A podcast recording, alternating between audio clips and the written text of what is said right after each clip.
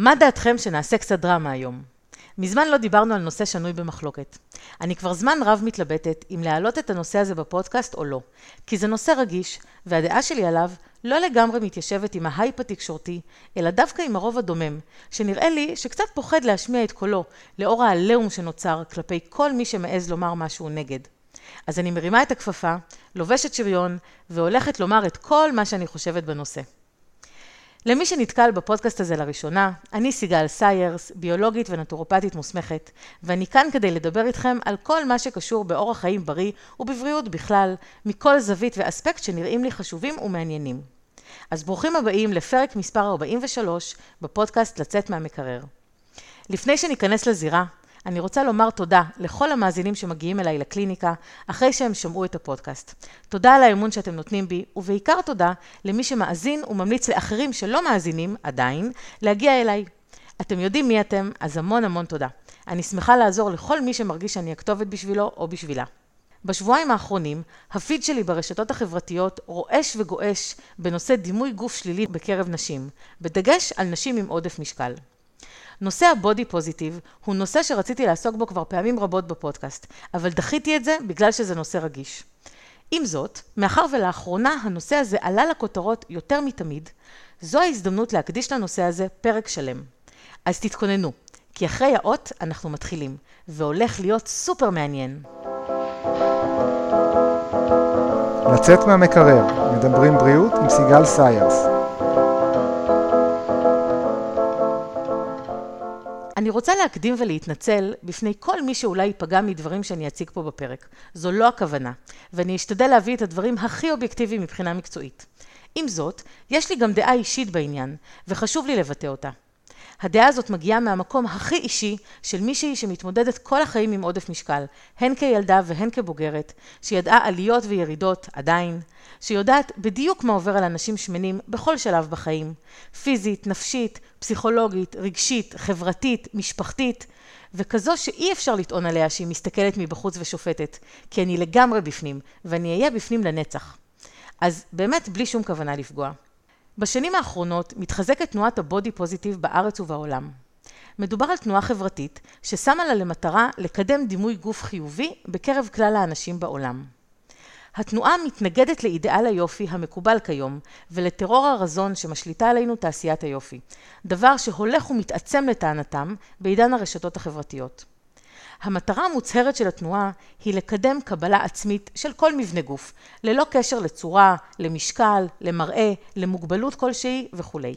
במקור, התנועה מתנגדת בתוקף לשיפוטיות מכל סוג כלפי תכונות הגוף, בדיוק כשם שיש להתנגד לשיפוטיות מכל סוג אחר, כמו גזע, מין, דת וכו'. אותה תנועה טוענת כי יופי הוא עניין תרבותי, וכי לא צריך להיות קשר בין המראה לבין תחושת הערך העצמי ותחושת הביטחון של הפרט. בסופו של דבר, הם מאמינים כי אנשים צריכים לאהוב את עצמם באופן מלא, תוך קבלה שלמה ומלאה של תכונותיהם הגופניות.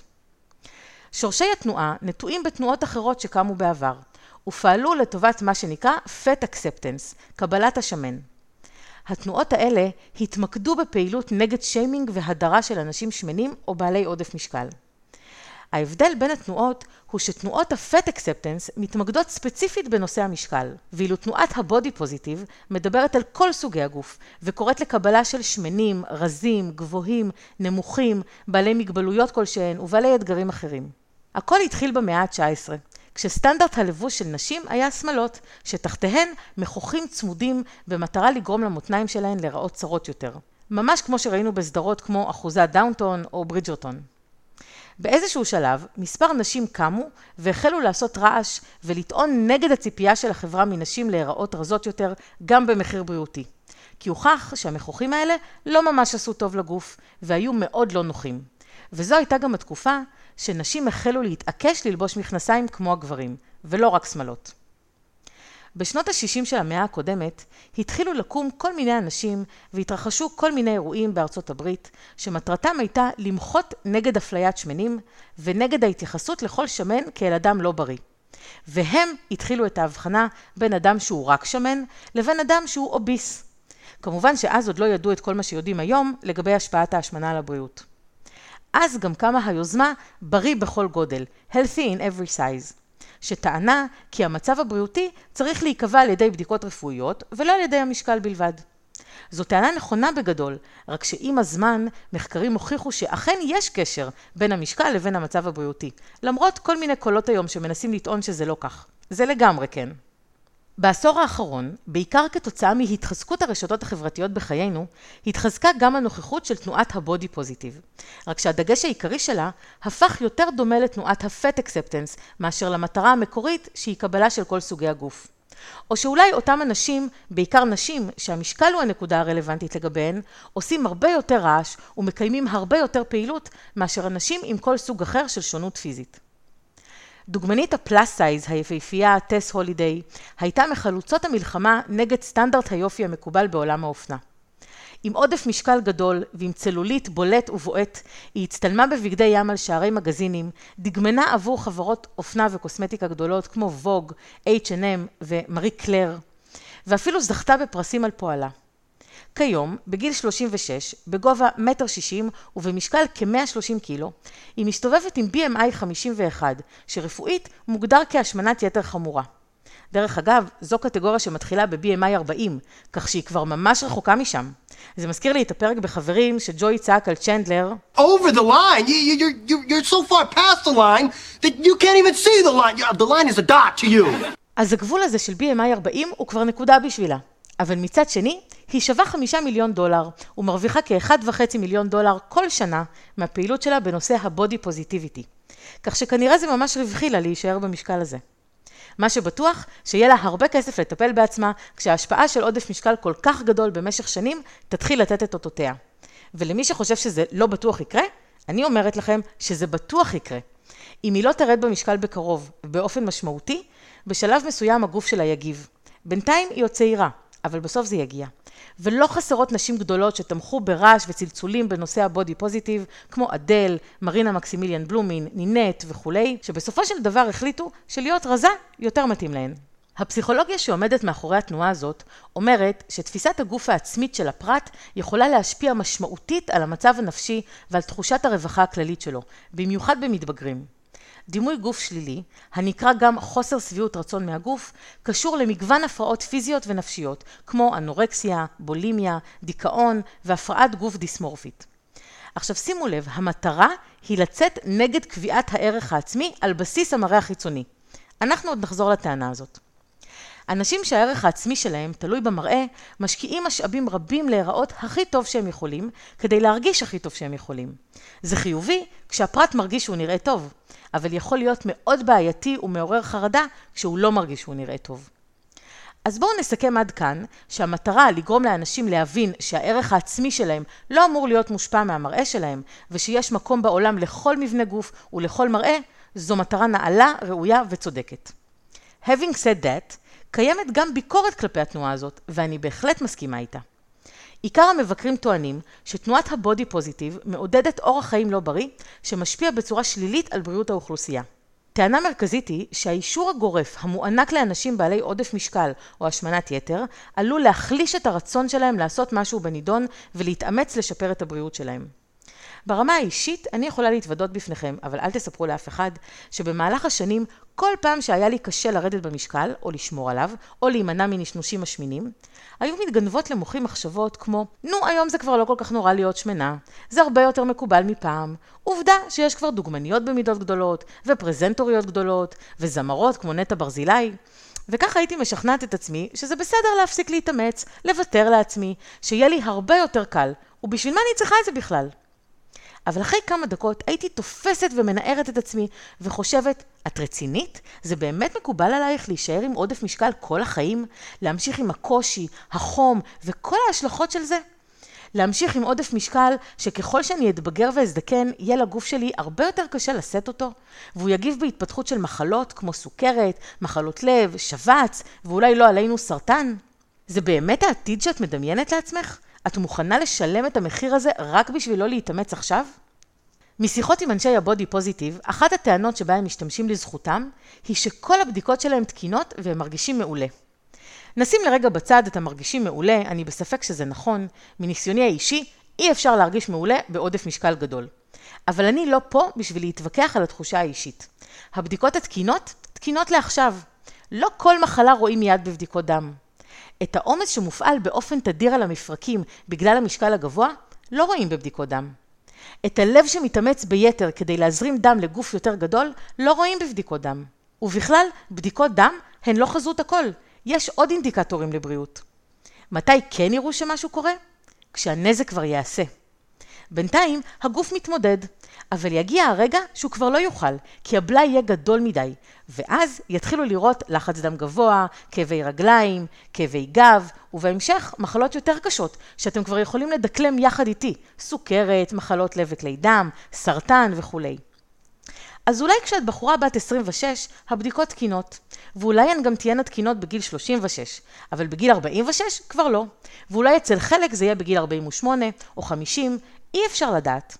אבל הטענה שהבדיקות תקינות עכשיו היא פשוט לא רלוונטית. זה כמו לנהוג ברכב בלי חגורה ולהגיד, אבל עד עכשיו לא קרה לי כלום, אז לא צריך חגורה. ואולי משהו יקרה מחר וזה כבר יהיה מאוחר מדי. והייתי ממשיכה לדבר עם עצמי ואומרת שחוץ מהעניין הבריאותי, לא היית רוצה להיות מסוגלת ללבוש כל מה שאת רוצה ולא רק מה שמיועד למידות גדולות. לא היית רוצה להרגיש שאת נראית טוב כי את באמת חושבת שזה נראה טוב, ולא כי אמרו לך שאת צריכה לקבל את עצמך כמו שאת ולשכנע את עצמך שאת נראית טוב גם ככה. ואני הגעתי למסקנה שלהישאר בעודף משקל זו לא אופציה טובה מבחינתי, ואני מעדיפה כן להמשיך ולעבוד על זה, אם יש צורך כל חיי, בדיוק כמו שכל חיי אני עובדת לשפר את עצמי באספקטים אחרים. אני לומדת, אני מתמקצעת, אני מנסה להשתפר בכל מיני תחומים, ואני לא אומרת, ככה נולדתי, וגם אם אני לא מרוצה ממשהו, אני לא אטרח לשנות אותו, כי זה פשוט קשה מדי. האם הייתם אומרים לאישה שבמשך שנים מנסה להביא ילד לעולם ונמצאת שנים בטיפולי פוריות ללא הצלחה, די, תפסיקי, תקבלי את זה ותשלימי עם זה שלא תהיי אימא וגם תהיי מאושרת עם זה, או לפחות אל תהיי אומללה? לא, נכון? כי זה ברור למה אותה אישה תעשה הכל ותנסה הכל כדי להיות אימא. אז למה כשזה מגיע לבריאות האישית ואפילו לנראות האישית שיש לה השפעה כל כך גדולה על התפיסה העצמית שלנו, אומרים לנו להפסיק לנסות ולקבל את עצמנו כמו שאנחנו? של מי האינטרס להציג לנו את זה כמלחמה עבודה מראש? גם מומחי הבריאות לא ממש זורמים עם תנועת הבודי פוזיטיב. מחקר שנערך ב-2012 מצא שמתוך 1,130 דיאטניות, תזונאיות, אחיות ורופאים, רק ל-1.4% הייתה גישה חיובית או ניטרלית כלפי עודף משקל. אתם מבינים מה זה אומר? 98.6% מתוכם היו נגד עודף משקל. לפי המחקרים, השמנה בטנית היא היום הסיבה מספר אחת לסוכרת, לחץ דם גבוה ובעיות פוריות, בסדר הזה. ותנועת הבודי פוזיטיב לעתים קרובות פשוט מתעלמת מהמדע. אני לא יכולה לספור כמה פעמים ראיתי פוסטים בפייסבוק של בחורות שמספרות שרופאי נשים אמרו להן לרדת במשקל כדי להגדיל את סיכויי הכניסה להיריון. וכמה תגובות מבטלות אותן נשים קיבלו מנשים אחרות שסיפרו שהן שמנות ובכל זאת נכנסו להיריון. אז אותן נשים שכותבות את הפוסטים האלה נאחזות באלה שכן הצליחו, ומתעלמות מהסטטיסטיקה של המספרים הגדולים, שבה מוכח בצורה מובהקת שעודף משקל מקטין סיכויי כניסה להיריון, ואת הסיכוי ללידת תקינה ולעובר בריא, וכל מה שקשור בזה. זאת עוד הטיה שיש לנו, הטיית האופטימיות. אנחנו מתעלמים מהעובדות, כי אנחנו בטוחים שלנו יהיו תוצאות טובות, למרות שהמציאות מראה אחרת. על כל הנושא של הפוריות אני מדברת בפרק מספר 23, למי שהנושא מעניין אותה. ובאותה הזדמנות אני קוראת לכם לא לקבל עצות על נושאים אישיים מאנשים שאתם לא מכירים ברשתות החברתיות. לכו לאנשי מקצוע שמכירים אתכם או שיכולים לקבל מכם את כל המידע הרפואי שלכם ולנתח אותו. ותקשיבו להם. אחד הרעיונות המרכזיים של תנועת הבודי פוזיטיב היא שסטנדרט היופי המקובל כיום הוא הבנייה חברתית. לעומת זאת, הנתונים המדעיים הקיימים היום מצביעים על כך שסטנדרט היופי לא נרכש מהסביבה, אלא הוא ציווי ביולוגי שזהה בכל העולם. מחקר משנת 2000 שבדק תינוקות בני יומם הראה שהם העדיפו להסתכל על תמונות של נשים שדורגו כיותר אטרקטיביות, מאשר על תמונות של נשים שדורגו פחות אטרקטיביות. מחקר אחר בדק מעל 1,000 גברים מתרבויות שונות, מאירופה, מאסיה ומאפריקה, והתוצאות הראו העדפה ברורה לנשים בעלות BMI נמוך, כך שהטענה שיש פה עניין תרבותי היא לא חד משמעית. ואני חושבת שאפשר להסתכל על העדפה הזאת גם בצורה אבולוציונית. הרי לפי תיאוריות האבולוציה, מי ששורד הוא מי שיודע להתאים את עצמו הכי טוב לסביבה. מה שנקרא survival of the fittest. שימו לב שאת המילה fittest אפשר לפרש בשתי דרכים. fit זה מותאם לסביבה, ופיט זה גם מישהו שנמצא בכושר. צירוף מקרים? אולי, ואולי לא. ואפשר גם להסביר את זה על ידי הברירה הטבעית שאנשים בעלי עודף משקל גבוה סובלים ממחלות שגורמות בסופו של דבר לתמותה. אז כנראה שהסיטואציה הזאת לא ממש מותאמת לסביבה של היום, ואי אפשר להמשיך איתה הלאה לדורות הבאים. בעידן השפע, היכולת שלנו לשלוט על האכילה ולשמור על משקל תקין שומרת עלינו ממחלות שמקצרות את תוחלת החיים. בנוסף, כמו שכבר אמרתי, עודף משקל משמעותי משפיע לרעה על הפוריות ומקטין את הסיכוי לשימור המין, גם אצל גברים וגם אצל נשים. זכרים ונקבות בטבע מחפשים את הפרטנרים שנראים להם הכי פוריים ועם היכולת הכי טובה לדאוג לצאצאים לאורך זמן. פרטים בעלי עודף משקל גדול הם גם בעלי פוריות נמוכה יותר וגם עלולים לסבול מתוחלת חיים קצרה יותר, ולכן לא יוכלו לדאוג לצאצאים לאורך זמן. אי לכך, ההעדפה לפרטנר בעל משקל תקין היא ברורה ביולוגית, ומכיוון שברוב המקרים עודף משקל משפיע יותר על פוריות הנקבה מאשר על פוריות הזכר, לא פלא שהטבע מעניק יותר חשיבות למשקל תקין אצל נקבות. אז אפשר לקרוא לטבע שמנופוב, אבל עם עובדות ביולוגיות קשה להתווכח. גם לפמיניזם יש ביקורת על התנועה. אחת מחוקרות המגדר טענה כי פרסום תמונת גוף לא ערוכה ולא מרוטשת ברשתות החברתיות, שהוא פעולה אופיינית לחברות תנועת הבודי פוזיטיב, לא ממש מונעת את הקישור הישיר בין ערכה של האישה לבין מראה חיצוני, גם אם הוא שונה ממה שמקובל בתעשיית האופנה. מחקר חדש יחסית מצא ש40% מהפוסטים העוסקים בבודי פוזיטיב מתרכזים בנושא המראה החיצוני. כשהבמה העיקרית של התנועה היא אינסטגרם, שהוא רשת שמבוססת על שיתוף תמונות, המאמץ לכאורה לשים פחות דגש על המראה הוא בדיוק ההפך ממה שהתנועה הזאת עושה בתכלס. ועוד ביקורת טוענת שהתנועה שמה יותר מדי דגש על תפקיד הפרט בשיפור דימוי הגוף שלו, ולא מספיק על זיהוי וניטרול הכוחות התרבותיים, המסרים, האמונות וקמפייני הפרסום האחראים ליצירת חוסר שביעות רצון מהגוף.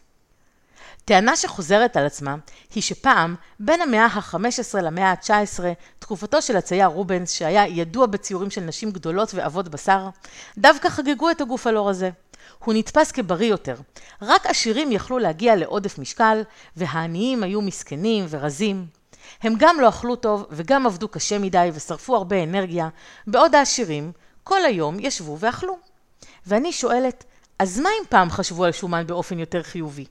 קודם כל, פעם לא ידעו את מה שיודעים היום על ההשפעה השלילית שיש לעודף שומן על הגוף שלנו. תוחלת החיים הייתה הרבה יותר קצרה, ואנשים מתו בגיל צעיר ממחלות ומזיהומים, הרבה לפני שהייתה להם הזדמנות לפתח מחלות כרוניות כמו סוכרת, סרטן וכו'. אז לא ידעו בכלל על הקשר בין הדברים. ופעם, כשדיברו על אנשים רזים, עניים וחולים, דיברו על אנשים שבאמת לא היה להם מה לאכול, ובאמת היו בתת משקל. זה לא המשקל התקין של היום. אם תסתכלו על הציורים של רובנס ושאר הציירים שציירו נשים גדולות, אלה היו נשים מלאות, עם קצת בטן וקצת זרועות וקצת ירחיים וצלולית. זה לא נשים עם 50, 60, 70 קילו עודף כמו שיש היום. זה לא היה מה שאנחנו היום קוראים לו אוביס. בעבר גם לא הייתה לנשים זכות הצבעה. סקס היה טבו, היה מותר לעשן במקומות סגורים, וילדים היו מחונכים על ידי מכות. היו הרבה דברים שליליים בעבר שעבדנו קשה בשביל לשנות.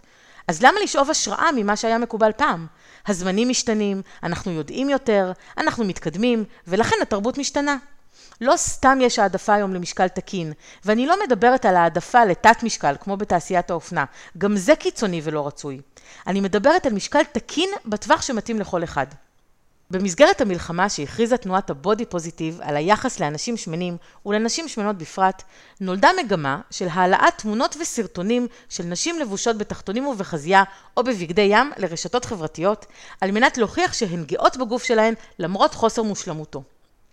ברמה האישית, אני חושבת שאנשים שמדברים על משהו באופן פומבי, זה מעיד על כך שזה העולם שלהם, שזה מה שמעסיק אותם, אולי מטריד אותם, שזה יושב להם על הלב, והם מחפשים דרך לפרוק את זה בצורה מסוימת. ממש כמו שאני עושה פה בפודקאסט, אני מדברת על נושאים שמעניינים אותי, שחשובים לי, שמטרידים אותי, והפודקאסט הוא במה בשבילי להברר אותם, להציף אותם, ועל הדרך לתת גם ערך למאזינים שמתעניינים ומוטרדים מאותם נושאים. וגם אני מדברת וחושפת נושאים אישיים, אבל אני מצטערת לאכזב. בחיים לא תראו אותי רוקדת ומפזזת מול מצלמה בתחתונים וחזייה או בבגד ים. אני ממש לא תומכת במגמה הזאת, ואני אסביר למה. בואו נתחיל דווקא בנשים הלא שמנות שתופסות טרמפ על המגמה הזאת, ומעלות תמונות וסרטונים שלהן לבושות במינימום, וטוענות שהנה גם הן נלחמות בדימוי גוף שלילי או בדימוי עצמי נמוך. אין ספק שדימוי עצמי ודימוי גוף נמוכים הם לא נחלתן הבלעדית של נשים שמנות. אין ספק בכלל. ברור שגם נשים רזות וגם נשים במשקל תקין יכולות לפתח דימוי עצמי ודימוי גוף נמוכים בעקבות טראומות וסיטואציות שהן נחשפו להן במהלך החיים. אבל אם תדמיינו אישה שמנה, בעלת דימוי עצמי נמוך, רואה תמונה של אישה רזה שמתלוננת על אותו דבר בדיוק, איך זה גורם לה להרגיש? הרי כל הרעיון בתנועה הזאת הוא לצאת נגד סיטואציות שגורמות לאנשים להשוות את עצמם ואת המראה שלהם לאנשים אחרים. אז מה אותה אישה שמנה צריכה לחשוב כשאישה רזה מנחסת לעצמה את אותו עול? זה רק גורם לה לחשוב, אם היא מרגישה ככה, אז מה אני אגיד? זה רק גורם לה להרגיש שהיא במצב הרבה יותר גרוע ממה שהיא חשבה קודם. כי כל עוד ההשוואה היא לדוגמנית מרוטשת בפוטושופ, עוד משהו בפנים מאזן את זה, כי אנחנו יודעים שזה לא אמיתי. אבל כשאישה אמיתית ורזה אומרת שהיא מרגישה רע עם עצמה, גם אם זה נכון, עצם הפרסום של זה הוא טריגר לנשים הרבה יותר גדולות. גם נשים רזות צריכות לטפל בנושא הדימוי העצמי שלהן. אבל מה המטרה בלהעלות את התמונה שלהן כשהן יודעות שהן רזות, ושהבעיה היא רק בדימוי העצמי, ולא באמת? הרי זו הסיבה שהן מעלות את התמונה, כי הן מודעות לזה שהבעיה היא לא באמת בגוף. מה המטרה? לפעמים אני חושבת, ואני יודעת שאני אשמה צינית, אבל אנחנו בעולם ציני, שהמטרה היא פשוט לקבל עידוד מהסביבה, תמיכה, שירימו לה ויגידו לה, מה, יש לך גוף מהמם, על מה את מדברת? הלוואי שהייתי נראית כמוך. וזה לא מבטל את העובדה שאולי באמת יש לה בעיה שזקוקה לטיפול.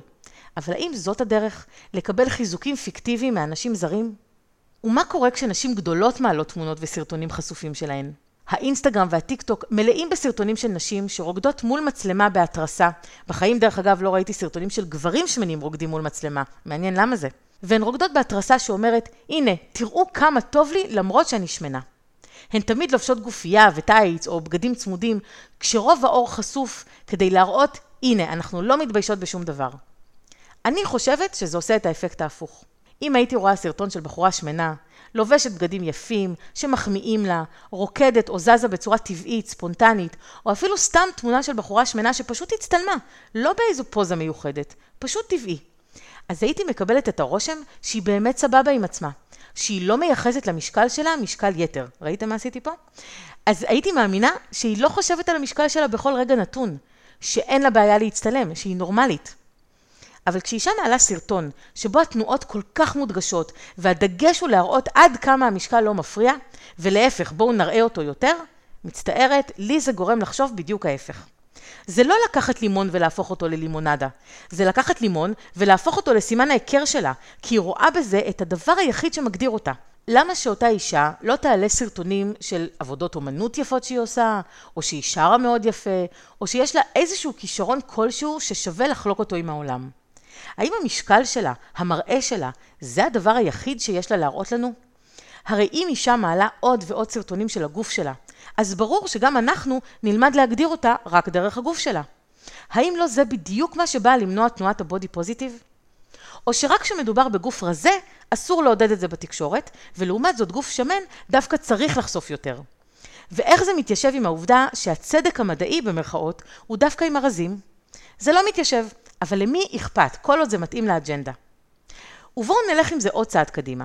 רוב הנשים הגדולות שמצטלמות ככה, לא עושות את זה לשם שמיים, וגם לא לקידום אג'נדה. טוב, אולי כן לקידום אג'נדה, אבל רק בגלל שקידום האג'נדה הזאת תומנת בחובה רווח כלכלי עבורן. אם אלה דוגמניות כמו טס הולידיי שהזכרתי קודם, והיום יש כבר עוד כאלה בעולם וגם בישראל, אם זה מעצבות אופנה למידות גדולות, בעלות עסק לבגדי ים שמדגמנות את הסחורה שלהן על עצמן, או כל אחת שיש לה מה להרוויח מעידוד נשים אחרות להישאר במצב הזה. הצינים שבינינו יגידו, רגע, אבל אפשר לומר את זה גם על תעשיית הדיאטות או תעשיית הבריאות. אבל אני אגיד שוב, כל עוד מדובר באג'נדה שמקדמת משקל תקין ובריא, ולא את טרור הרזון ותת משקל, אז הצדק המדעי והרפואי איתנו, אי אפשר להתווכח על זה. ובדיוק כמו שאנחנו לא רוצים שילדות יחשפו לפיד מלא בתמונות של דוגמניות מרוטשות, בלי שומן, בלי קמטים, בלי צלולית, במראה מושלם, ויחשבו שזו פסגת השאיפות, ושאם הן לא נראות ככה, אז אין להן זכות קיום, ככה אנחנו לא רוצים שילדות וילדים יחשפו לנשים עם עודף משקל של 50 קילו שמפזזות מול המצלמה כאילו אין מאושרות מהן, ויקבלו לגיטימציה להמשיך לאכול ג'אנק פוד ללא הכרה, לא לזוז מהספה ולתת למשקל להמשיך לטפס כי זה לגיטימי. הרי לא מראים באותם סרטונים את הנשים האלה כשהן לא מצליחות להתכופף כדי לסרוך סרוכים בנעליים, או מתנשפות כשהן צריכות לעלות 2 קומות במדרגות, או מתבאסות שאין את הבגד שהן רוצות במידה שלהן, או חוות דום נשימה בשינה מלווה בנחירות ובחרחורים, או את השפשפות בין הירכיים והזיעה במפרקים, או את הצרבות בלילה, או את בעיות הפוריות, ובטח לא את הסוכרת ובעיות הלב שיש להן או שיהיו להן בעתיד. לא, הן מראות רק את השומן ואת סימני המתיחה. כאילו הפן האסתטי הוא הפן היחיד של ההשמנה שצריך להשלים איתו, ולא כל המחלות וההשלכות הנלוות שמוכחות במחקרים. ואם כבר דיברנו על ילדות, חשוב לי לומר שילדות בנות 12 עד 18 במשקל תקין או עם עודף משקל קל, שסובלות מדימוי גוף נמוך כתוצאה מחשיפה לדוגמניות רזות בתקשורת או להערות מהסביבה הקרובה, זה נושא שמצריך טיפול מסוג מסוים. יש צורך לשים דגש על הדרכה להורים, איך נכון להתנהל בנושא הזה מול הילדות, ואני לא בטוחה שיש אפילו דרך אחת שהיא נכונה. מצד אחד, מחקרים מראים שככל שהורים יותר נוקשים עם ילדים, כך לילדים יש בעיה יותר גדולה עם גבולות ומשמעת, והם יחפשו לפרוץ אותם ולהתנהג הפוך ממה שהורים מכוונים אליו. מצד שני, גם חוסר הצבת גבולות הוא לא מצב נכון לילד, ויכול לגרום לפגיעה בביטחון ולאכילה מופרזת, פשוט כי אפשר. הנכון הוא ללכת באמצע, וזה משהו שבאמת קשה לעשות, וצריך לבחון כל סיטואציה לגופה כדי לחשוב טוב איך מתמודדים איתה, וכדי לא לגרום נזק לטווח ארוך. אני, כאימא שחוותה את הנושא על בשרה, וגם עוסקת בזה מבחינה מקצועית, יכולה להעיד שללכת בין הטיפות עם הילדה שלי, מצד אחד לאפשר לה חופש, ומצד שני לא לאפשר יותר מדי, זה מאוד קשה, כי אין לי שליטה אבסולוטית עליה. אני מורטת שערות בכל פעם שהבת שלי חוזרת מהגן עם פטיבר ביד, כי אני באמת לא מבינה מה הצורך בזה. בטח לא כשהם מקבלים את זה ביום שישי בצהריים בדרך הביתה. זה מרגיז אותי מאוד כשכל אירוע בגן נחגג עם פיצות, פלאפל, טרופית, ממתקים, עוגות, שלוקים וכו'. למה? כי זה הכי קל. הרבה יותר מסובך לארגן מגש פירות וירקות, נכון? לא, ממש לא נכון. אבל אם ההורים לא מבינים את החשיבות של זה, איך אפשר להאשים את הילדים? הילדים אוכלים מה שנותנים להם. אז אני מתאפקת ולא מהירה, כי זה חסר טעם, ואני לא רוצה שהילדה שלי תהיה שונה כשכולם מקבלים. אבל למה כולם מקבלים? למה מאביסים אותם בממתקים ושטויות, עוד בניגוד להנחיות משרד הבריאות ומשרד החינוך? ואז היא חוזרת הביתה ורוצה עוד משהו מתוק, כי חבר מביא חבר, ואני צריכה להתמודד עם הרצון לא ליצור לה חסכים, ולהרגיל אותה להתנפל על ממתקים כל פעם שיש לה הזדמנות, לבין הצורך להציב גבולות, וללמד מה זה מינון נכון כדי לייצר הרגלים טובים לעתיד. הייתה תקופה שהיא הייתה חוזרת מהגן כל יום עם ממתק ביד, והסתבר שהילדים שעזרו לצוות לסדר את הגן בסוף היום קיבלו ממתק כפרס על העזרה. נחרדתי. עצם העובדה שמרגילים אותם שממתקים זה פרס, זה בדיוק, אבל בדיוק הגורם להתפתחות אכילה רגשית. זו שבה אנחנו מקשרים בין אוכל לרגשות ולנחמה. שלא לדבר על כך שהנכון הוא לחנך אותם לעזור כי צריך, ולא בתמורה לאיזשהו פרס, ממתק או לא ממתק. אז נאלצתי לעשות שיחה עם הצוות ולהסביר את המשמעות של זה בעתיד, ולשמחתי, הפשרה שהגענו אליה הייתה שימשיכו לתת פרסים למי שעוזר, אבל לא ממתקים, אלא מדבקות וקשקושים קטנים. בסדר, you can't win them all, אבל לא להרגיל לממתקים היה לי יותר חשוב. בואו נדבר על עינב בובליל. עינב בובליל, פליטת ריאליטי, האח הגדול למי שזה חשוב לו, נמצאת בכותרות כבר הרבה זמן, לאחר שהיא ירדה 45 קילו מאז ימיה באח, והיום היא רזה ומאושרת. לאחרונה סיפרה עינב על הקושי להתמודד עם בת שמנה, כששתי הבנות האחרות שלה רזות. היא מספרת על כאב הלב כשהיא נחשפת לכינויים שביתה זוכה להם עקב עודף המשקל שלה, על השונות שלה משאר הילדים, ואחת האמירות שלה, שזכו להמון התקוממויות ברשת, היא לא נותנת לה ללכת עם חולצת בטן כמו אחותה הרזה, עד שהיא תתחיל לאכול בריא. קראתי המון ביקורות ברשת על האמירות האלה, המון ביקורות מאנשים שלא מכירים לא את עינב בובליל ולא את הבת שלה. אז אני רוצה להשמיע דעה פחות פופולרית. עינב בובליל יודעת מה זה להיות שמנה. היא רואה את היחס שהבת שלה מקבלת, וזה מזכיר לה מה היא עברה כשהיא הייתה ילדה.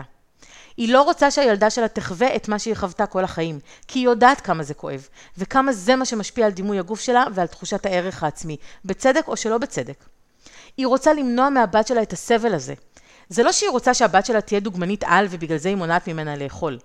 היא רוצה שהבת שלה תהיה בריאה ובמשקל תקין, כדי שהיא לא תהיה מושא ללעג בקרב חברת השווים שלה. לא משנה כרגע אם המצב הזה תקין או לא, זה המצב, זו המציאות, וזה אחלה שמנסים לשנות אותה, אבל אנחנו עוד לא שם, וחשוב להגן על הילדה עכשיו. כמובן שצריך לעשות את זה נכון, לקבל הדרכה מאנשי מקצוע כדי לא לצלק את הילדה ולא לגרום לה לנזק רגשי עתידי. אבל בסופו של דבר, אני מאוד מבינה את הרצון שלה לחסוך מהבת שלה את החיים שהיא עברה. אי אפשר להתעלם מזה שהיא עושה את מה שאני תמיד אומרת שצריך לעשות, להראות דוגמה אישית. היא לא דורשת מהבת שלה משהו שהיא לא עשתה בעצמה. היא קמה ושינתה את אורח החיים שלה. היא התחילה לאכול בריא, לעשות פעילות גופנית, הגיעה למטרה שלה ובצורה הנכונה. כך שאם כבר, אז להוריד בפני את הכובע על ההישג שלה. עם זאת, זה הרבה יותר קל לשנות את עצמנו מאשר לשנות אחרים. אז עם הבת שלה, היא צריכה למצוא את הדרך הנכונה, אבל אי אפשר להאשים אותה שהיא מנסה. אני בטוחה שיש אנשים שמסתכלים עליה, ומצד אחד מצקצקים בלשונם ומזדעזעים איך היא יכולה לגדל ככה את הבת שלה. ומצד שני, מזילים ריר ונוטפים קנאה מאיך שהיא נראית עכשיו, לעומת איך שהיא נראתה בעבר. לשמחתי, הבת שלי במשקל תקין היום, אבל אני לא יודעת לאן היא תגיע בעתיד אם היא תמשיך להיות חשופה לכל שפע הגירויים הקולינריים בסביבה, מבלי שאני אהיה שם כדי להציב גבולות ולשמור עליה.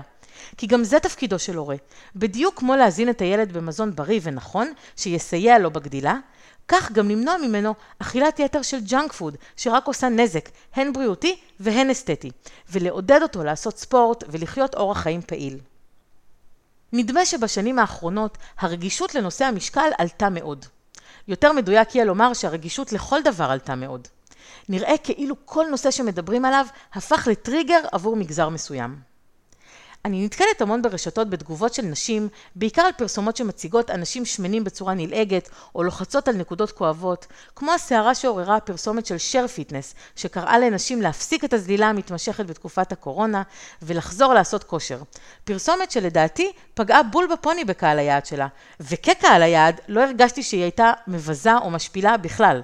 להפך, היא הייתה משעשעת ומדויקת. כל הזמן מתייחסים לדברים האלה כטריגרים לאנשים שמנים. אבל על מה כן אפשר לדבר בעולם הזה בלי שזה יהיה טריגר למישהו? האם צריך לאסור פרסומות לבתי מלון כי יש אנשים שאין להם כסף לצאת לחופשה? האם צריך לאסור פרסומות לאפליקציות הכירויות כי יש נשים שהמושג בליינד דייט מעביר בהן צמרמורת? האם לא נפרסם הופעות של אומנים או קונצרטים כי זה יכול להוות טריגר לאנשים כבדי שמיעה? או סרטים כי זה טריגר ללקויי ראייה? איפה עובר הגבול? ואלה עוד הדוגמאות העדינות, יש פרסומות שמהוות טריגרים הרבה יותר קשים לאנשים עם טראומות הרבה יותר עמוקות. אולי דווקא כשעושים אייטם על נשים גדולות מהחיים שמצטלמות עם ביקיני על חוף הים, למרות עודף המשקל הגדול, זה טריגר לנערות אנורקטיות שמהלכות בין חיים למוות כי הן לא מצליחות לעלות קילו אחד במשקל. כל דבר בעולם הזה פוגע במישהו. כל דבר הפך לטריגר. אולי כולנו צריכים להעלות קצת את סף הרגישות שלנו למה שקורה בעולם החיצוני, ולא להתרגש מכל דבר. אולי זו בכלל לא התרגשות אמיתית, אלא רק הצורך להגיד משהו על כל דבר, שישמעו אותנו, לעשות קצת רעש, אחרת אין לנו זכות קיום. אנשי הבודי פוזיטיב יוצאים נגד השכנוע העצמי שהמשקל הוא הכי חשוב. כי הוא לא הכי חשוב, יש הרבה דברים אחרים חשובים. אבל זה שהוא לא הכי חשוב, לא אומר שהוא לא חשוב. גם השכלה זה לא הדבר הכי חשוב, ותעודת בגרות זה לא הדבר הכי חשוב, וקריירה זה לא הדבר הכי חשוב, וזוגיות זה לא הדבר הכי חשוב. שום דבר הוא לא הכי חשוב. אבל המכלול שהופך אותנו למי שאנחנו הוא החשוב, והמראה שלנו הוא חלק ממי שאנחנו. יכול להיות שאנחנו נחליט שהמראה שלנו זה לא דבר שאנחנו רוצים להשקיע בו, וזה בסדר. בדיוק כמו שאנחנו יכולים להחליט שלא חשוב לנו להרוויח 20,000 שקל בחודש, ואנחנו מסתפקים ב8,000 שקל. זה עניין של החלטה, ולסביבה תמיד יהיה מה להגיד על כל החלטה שנעשה, כי ככה הסביבה שופטת את עצמה, לפי ההשוואה לאחרים. זאת דרכו של עולם, וככה היה מאז ומתמיד. מהרגע שהאדם הראשון טעה מהתפוח והתחיל להבין מה קורה סביבו. ואם כבר דיברנו על מה לא הכי חשוב, אז מה כן הכי חשוב? כולנו תמיד אומרים, הכי חשוב שנהיה בריאים.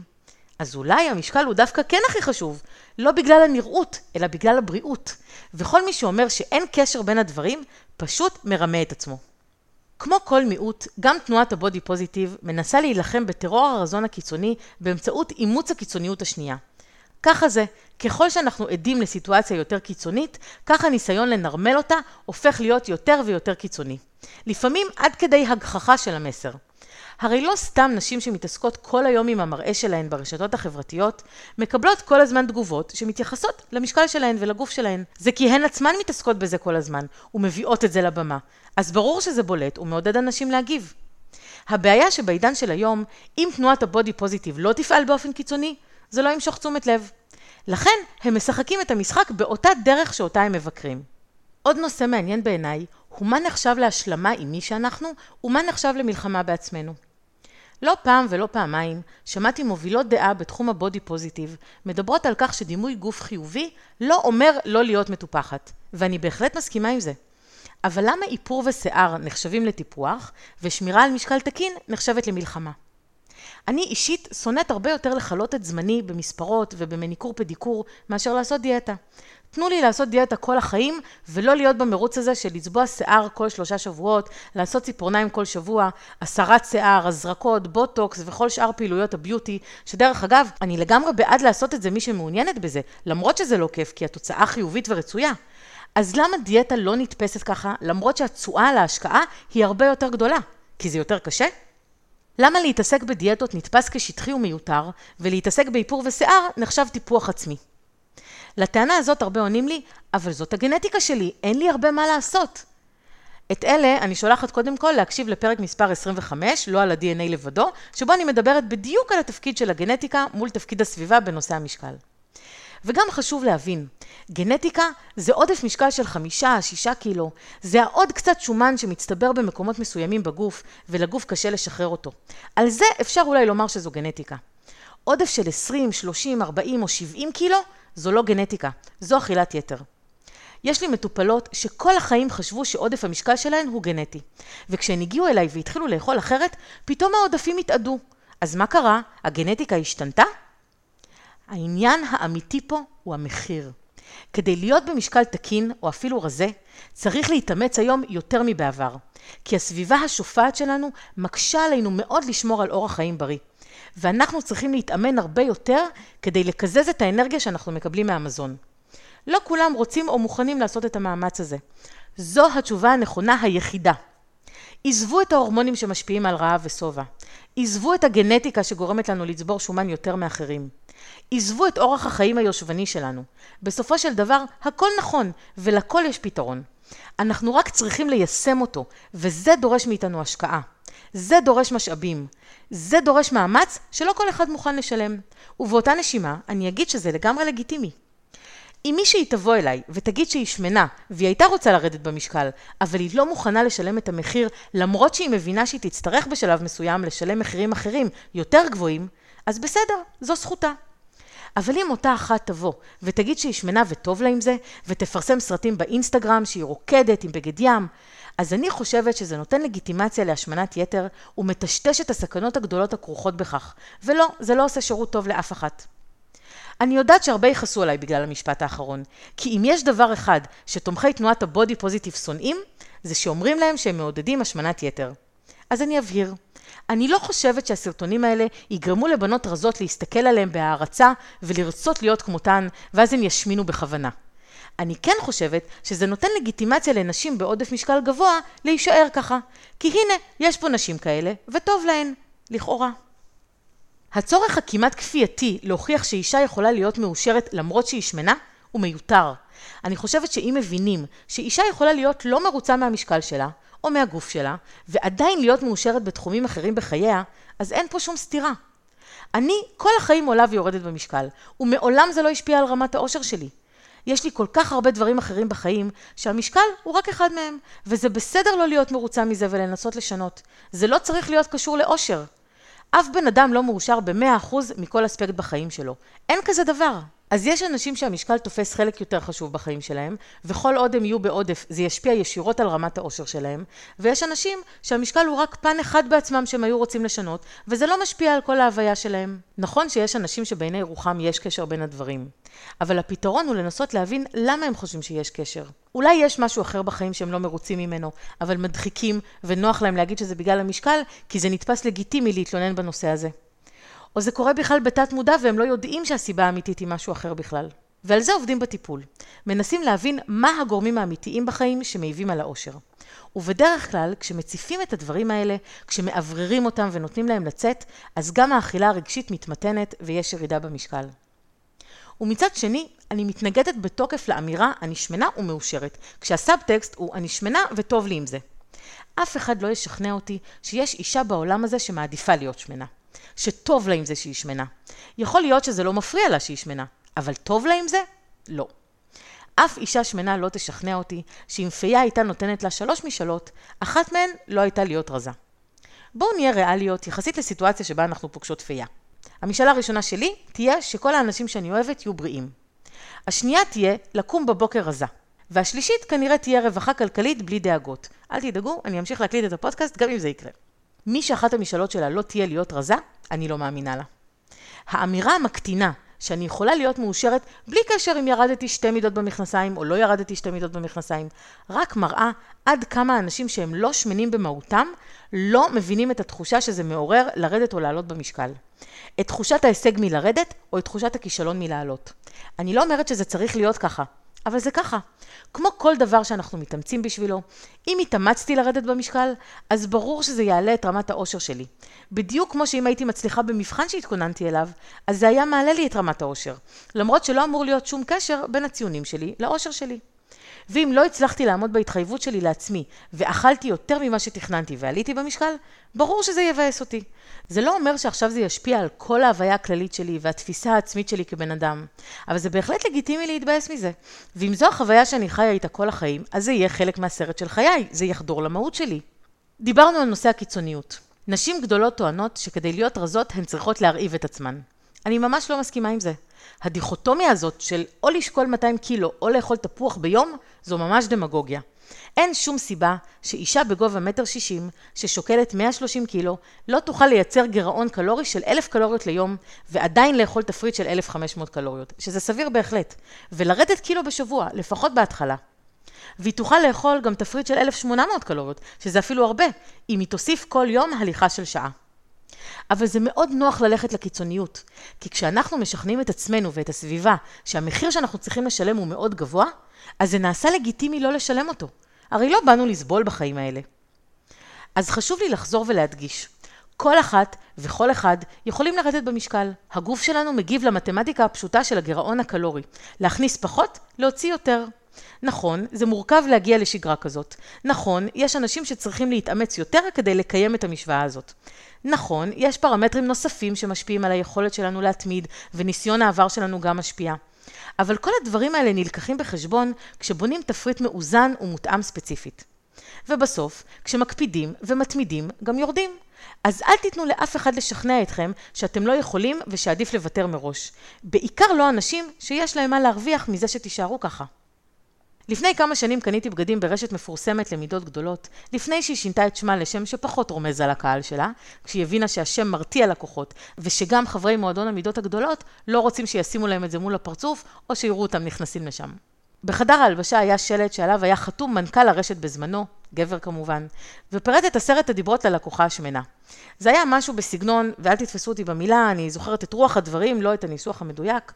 אנחנו אוהבים אותך כמו שאת, את יפה כמו שאת, תמשיכי ככה, תמשיכי לאכול, אל תורידי במשקל, ככה בדיוק אנחנו רוצים שתישארי, והעיקר שתמשיכי לקנות אצלנו. כשאני רואה עסקים או נשים שמקדמות את האג'נדה של עודף משקל, אני תמיד בודקת אם הן מתפרנסות מזה.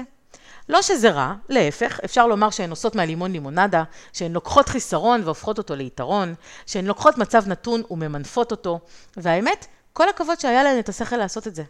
אבל זה צובע את מה שהן אומרות בצבע אחר. כי אם הן מתפרנסות מזה, אז בטח שטוב להן ככה, זה הביזנס שלהן. וכשיש נשים שאומרות שהן רוצות לראות ייצוג של נשים בכל הגדלים בתקשורת, זה בסדר גמור וזה באמת צריך להיות ככה.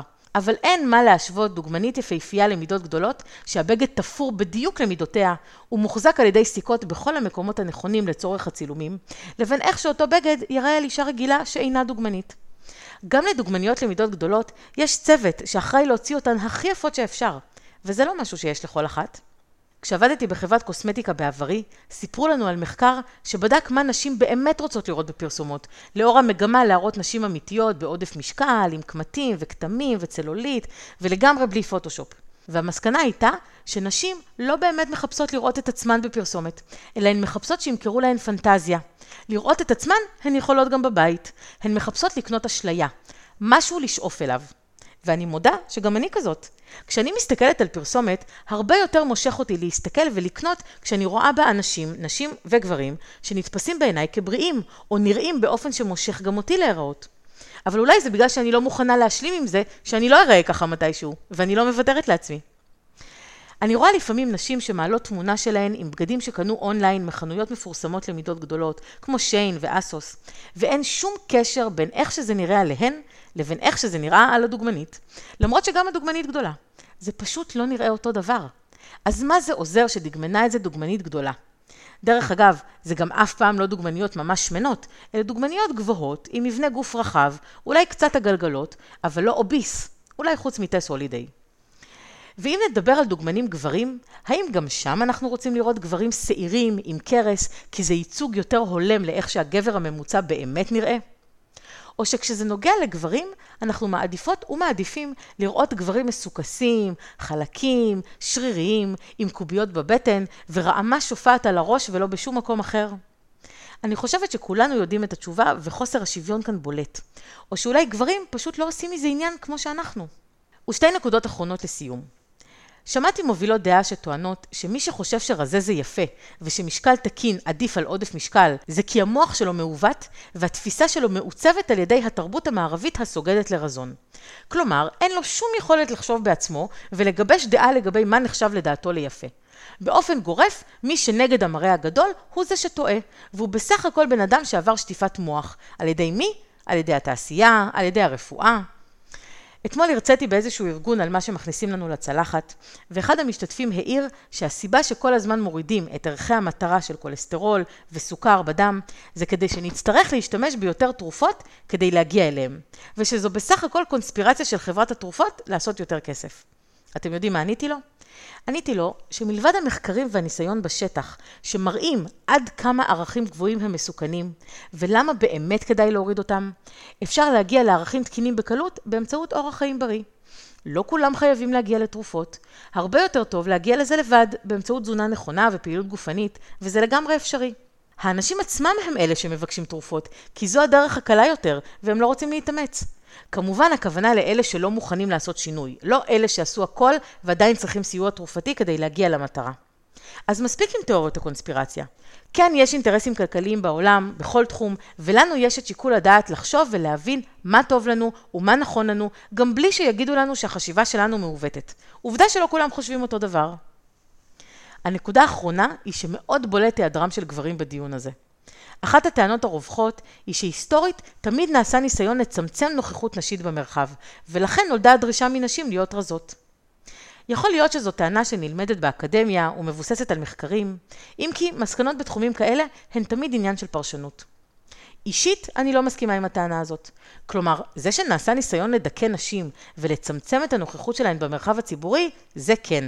אבל לומר שזו הסיבה שדרשו מנשים להיראות רזות? הרי נשים שמנות טוענות תמיד שדווקא הן השקופות, שלא מסתכלים עליהן, שגברים מתעלמים מהן, שלא לוקחים אותן בחשבון לקידום בעבודה אם הן בכלל מצליחות לעבור רעיון עבודה, שכל תשומת הלב הולכת לחברות הרזות שלהן. מחקרים מראים שנשים רזות מצליחות יותר בקריירה. יש יותר נשים רזות בתקשורת ובתעשייה. אז איך זה מתיישב עם הטענה שדווקא נשים שמנות תופסות יותר מקום במרחב?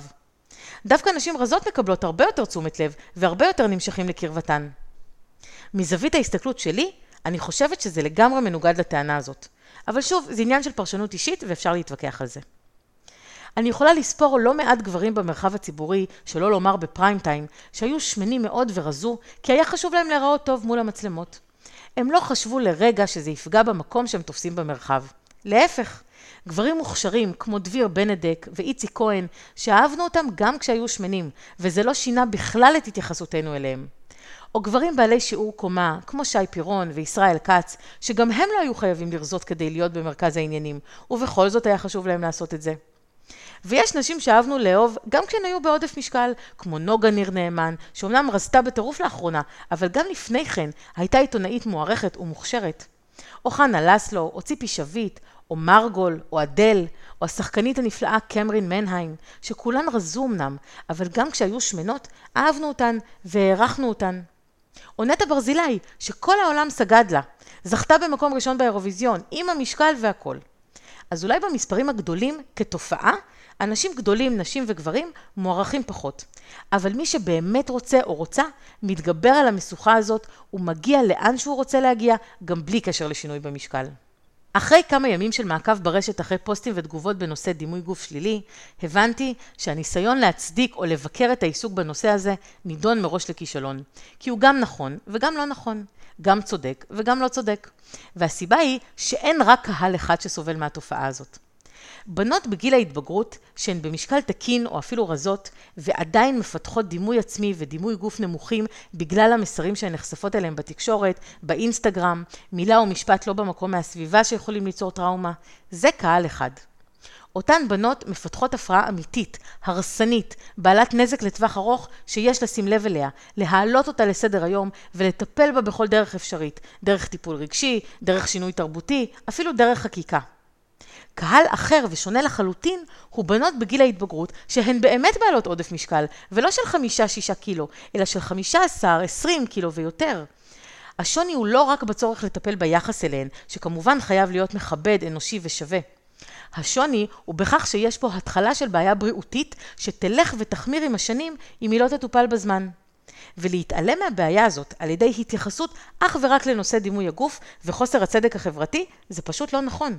הבעיה בזה היא שזה נותן לאותן בנות לגיטימציה לא לעשות שינוי, כי הן משתכנעות בקלות שזה בסדר גמור להיות עם עודף משקל כזה. שהנה, יש לזה הצדקה ממובילי דעה בתחום הבריאות והתקשורת, שאין צורך לטרוח ולהתאמץ לאמץ אורח חיים בריא, כי יש מן הרגשה כזאת שאוטוטו להיות עם עודף משקל, אפילו גדול, יהיה דבר לגיטימי ומקובל.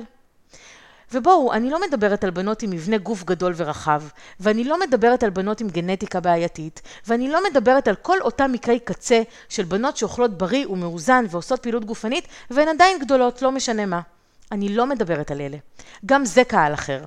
אני מדברת ספציפית על בנות שבנהלות אורח חיים לא בריא, ושוב, לא רק בנות, גם בנים, שחיים על ג'אנק פוד, שיוצאים לבלות ואוכלים באמצע הלילה המבורגרים ופיצות, ושותים אלכוהול, ולא עושים שום פעילות גופנית, כל היום יושבים מול המחשב או מול הטלוויזיה. אוקיי? עליהם אני מדברת. על אלה שיש להם מה לעשות בעניין. על אלה שהמשקל הוא לחלוטין בידיים שלהם. אבל גם הם מקבלים את מסרי ההעצמה האלה במרכאות, ולומדים שהנפש צריכה ג'אנק פוד. שאוכל הוא אחת מהנאות החיים, שחיים רק פעם אחת, ועוד כהנה וכהנה פנינים שמצדיקות אכילת יתר ועודף משקל. אז לא, הנפש לא צריכה ג'אנק פוד. מחקרים מוכיחים את זה שאכילת ג'אנק פוד דווקא גורמת לדיכאון ולסטרס, והיא ממש לא הדרך לאיכות חיים טובה, להפך.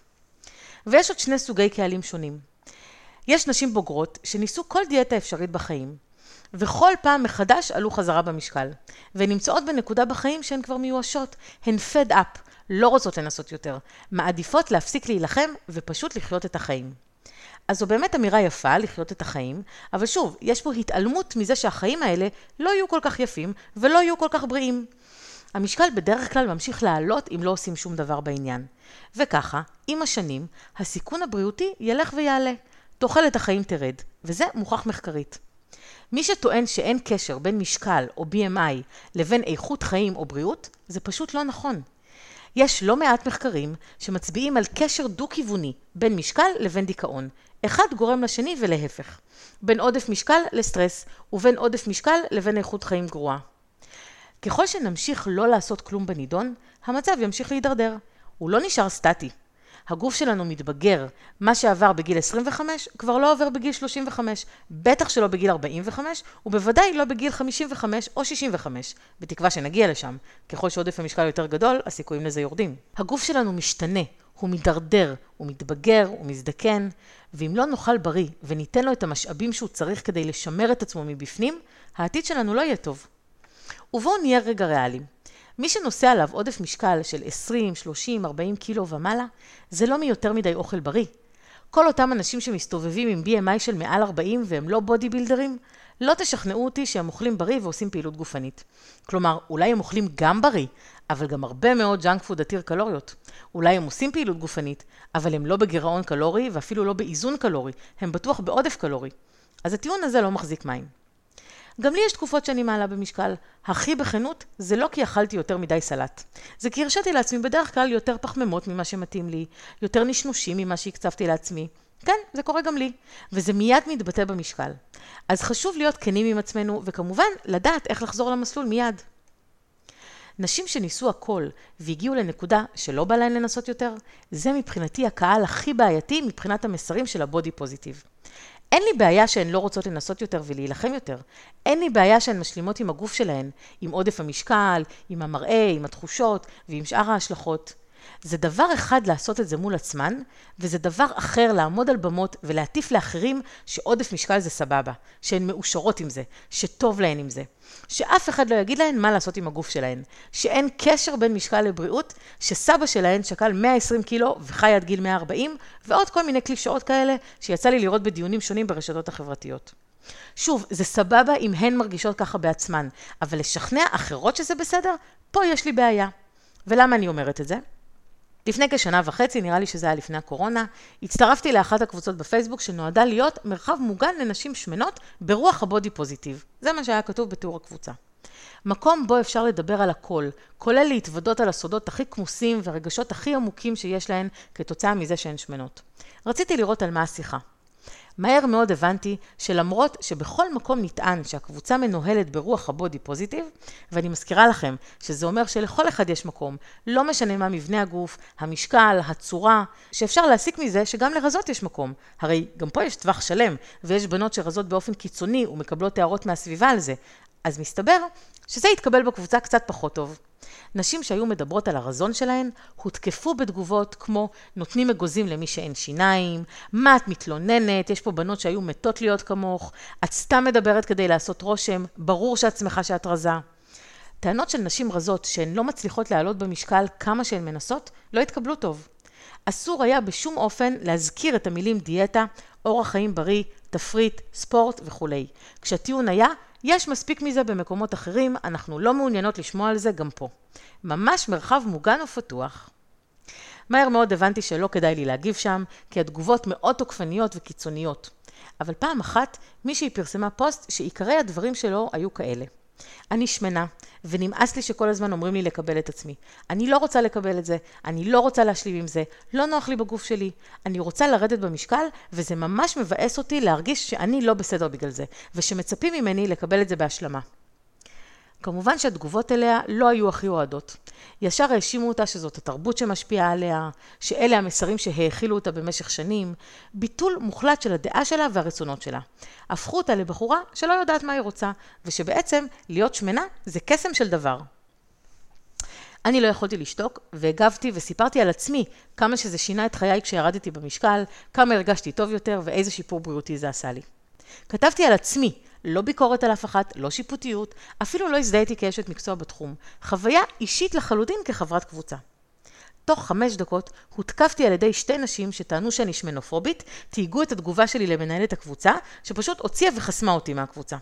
בעצם, נושא שאמור להיות חיובי, כמו בריאות, הוא מוקצה, כי הוא לא תואם את האג'נדה שרוצים להוביל. וכשבדקתי את הנושא יותר לעומק, הבנתי שאותם אנשים שמציגים את עצמם כפועלים ברוח הבודי פוזיטיב, במקרה הזה אותן אדמיניות של הקבוצה, הם בעצם בעלי אג'נדה משלהם.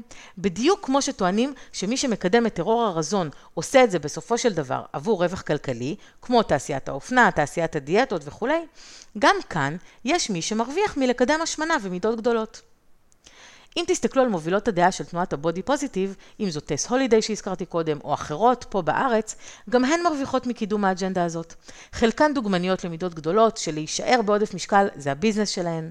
גם כאלה שמפרסמות כל היום סרטונים ברשתות חברתיות, והפכו לסוג של משפיעניות שמרוויחות כסף על פרסום מוצרים רלוונטיים, או מקבלות דקות מסך בפריים טיים, כי זה פופולרי לתת במה לנושא הזה. זה לא שהן שמנות וטוב להן, הן שמנות ועושות מזה כסף. אז כל אחת שמקשיבה למסרים האלה צריכה לחשוב, האם מה שאומרים לה הוא באמת לטובתה, או שיש פה אג'נדה. לסיכום, אני רוצה לומר שאין פה באמת דיכוטומיה. אין פה בחירה בין לא לדבר על זה כדי לא לגרום להפרעות אכילה אצל צעירות, לבין צריך לדבר על זה כי זה לא בריא. שני הדברים האלה צריכים להתקיים יחד. צריך לדבר על עודף משקל ועל ההיבטים הבריאותיים שלו עם מי שזה רלוונטי לו, וצריך לטפל ולאזן את המסרים הקיצוניים והלא בריאים שמועברים בתקשורת.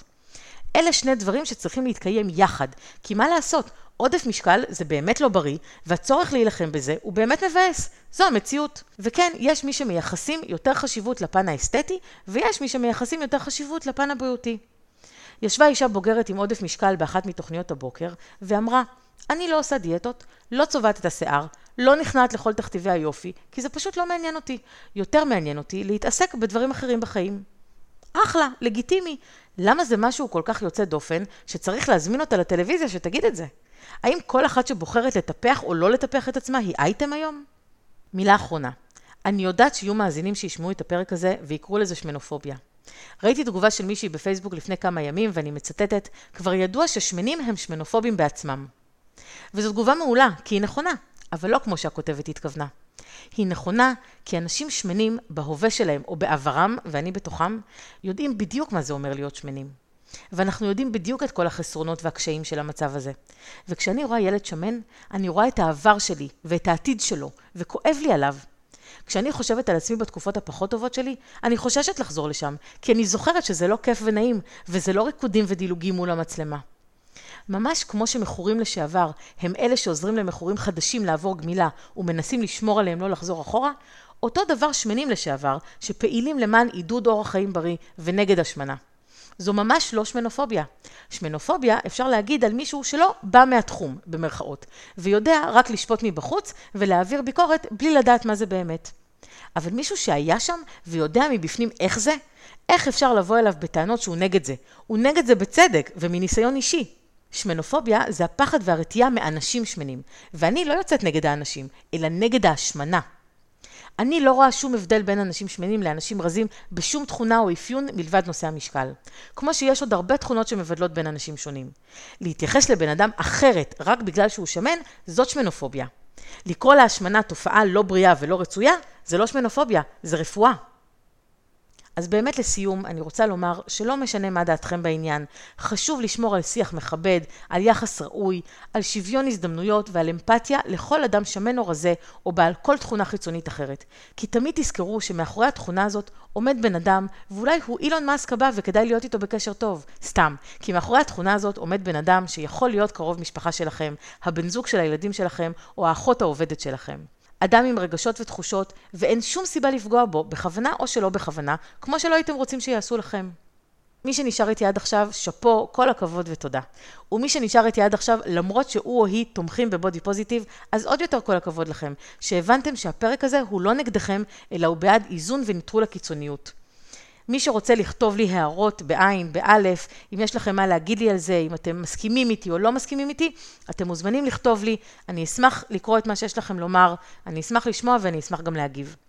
אוהבת את כולכם, תשמרו על עצמכם, תתחסנו, תשמרו מרחק, ואל תשכחו להצטרף לקבוצה שלי בפייסבוק, לצאת מהמקרר, יורדים במשקל ביחד.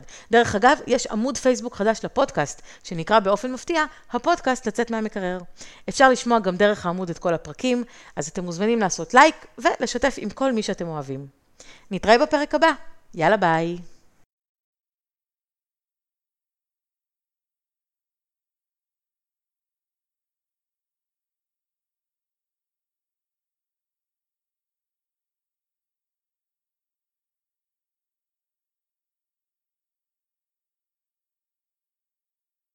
אין באמור בפרק משום ייעוץ או המלצה רפואית כלשהם, והמידע אינו בא להחליף בדיקה וייעוץ אישי על ידי רופא, מטפל מוסמך או טיפול תרופתי.